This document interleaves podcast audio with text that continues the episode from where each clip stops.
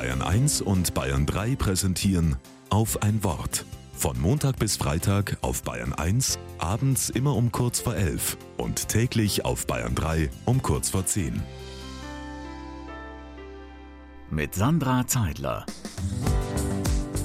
Wir stehen auf, jetzt, denn die Zeit wird knapp. Dieses Zitat stammt nicht von aktuellen Klimademonstranten, sondern, wenn man so will, von deren Großmüttern und Großvätern.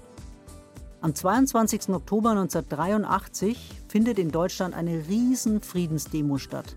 In Bonn, Berlin und Hamburg kommen insgesamt 1,3 Millionen Menschen zusammen, um gegen die Aufrüstung zu protestieren. Wir wollen keine Mittelstreckenraketen, weder die amerikanische Pershing 2 noch die sowjetische SS-20-Rakete. Frieden schaffen ohne Waffen. Wir wollen eine Zukunft für uns und unsere Enkel.